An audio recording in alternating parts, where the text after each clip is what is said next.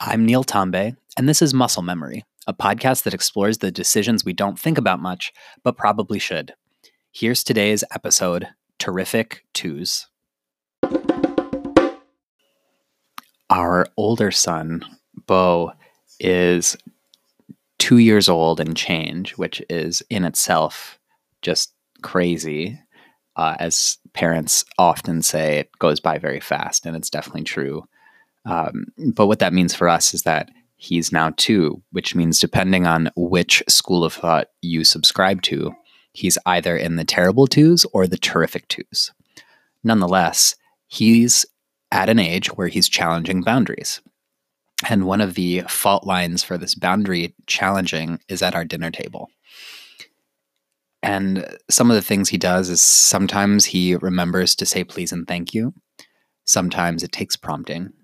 Sometimes he'll just try to take a blueberry or something off your plate. Sometimes he'll ask.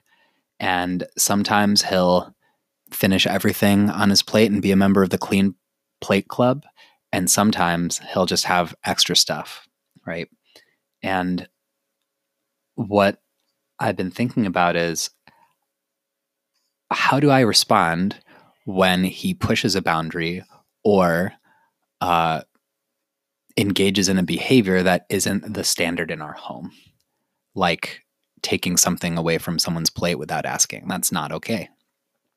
And the muscle memory decision here kind of falls into three categories.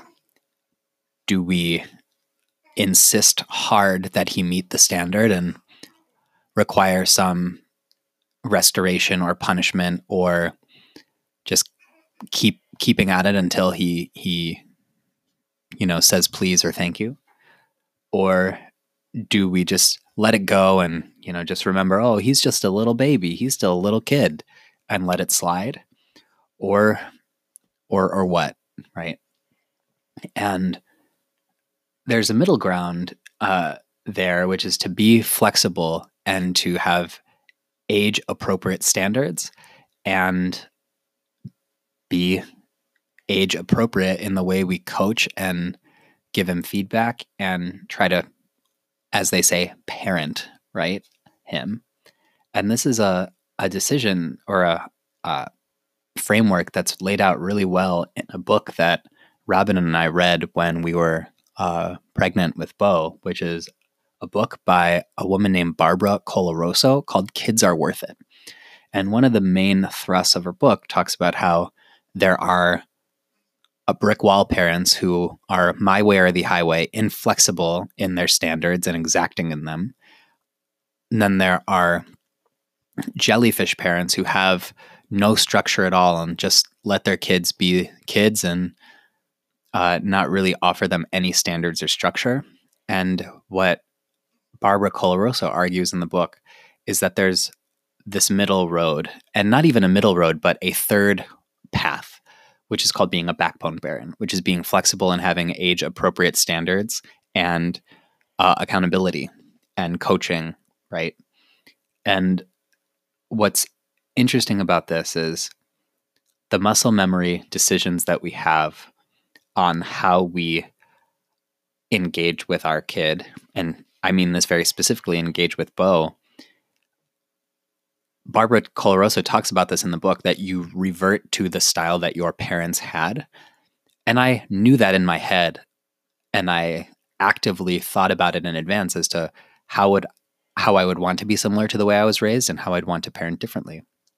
But it is very very difficult not to regress into the habits and behaviors that I was raised with even when I actively think about not repeating those behaviors. And it's a muscle memory decision.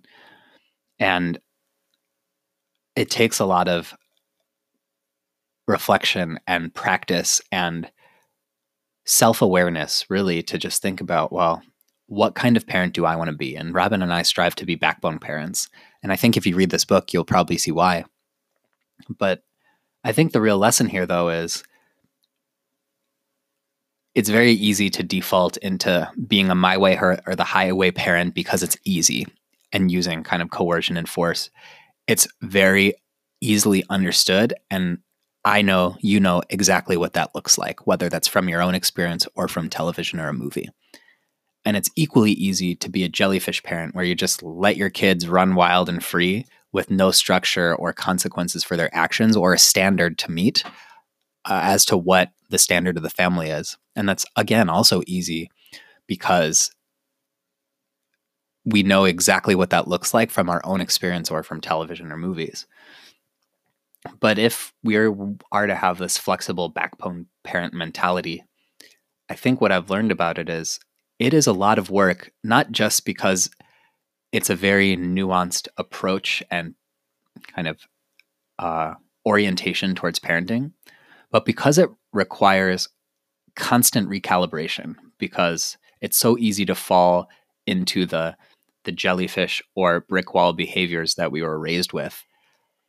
And that takes a lot of listening and observation and self awareness. And I think the broader lesson about muscle memory decisions that this made me think of is how important is it uh, with our kids or at work or with our spouse or with our friends to really constantly be listening and scanning the environment to see what the affection effect of our actions is having what is the effect of our actions on other people right? How are how are we affecting them? How are they affecting us? And i think that's the only way if, if we want to kind of have this third way of age appropriate standards in coaching which i think is the best way the only way to do it is to be aware of the impact that our actions have and listen really really carefully to what the environment around us is saying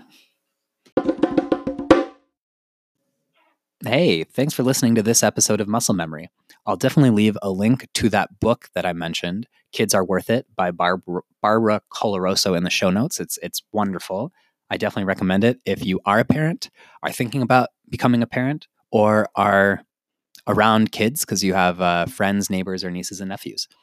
And a question to leave you with, which if you have an answer to this question or even a question for me about anything, I'd love to hear from you. Uh, a link to do that is in the show notes. And, and here's a question to leave you with this week What's a behavior that you would either like to mimic that your parents did in their parenting style or behavior that you don't want to perpetuate?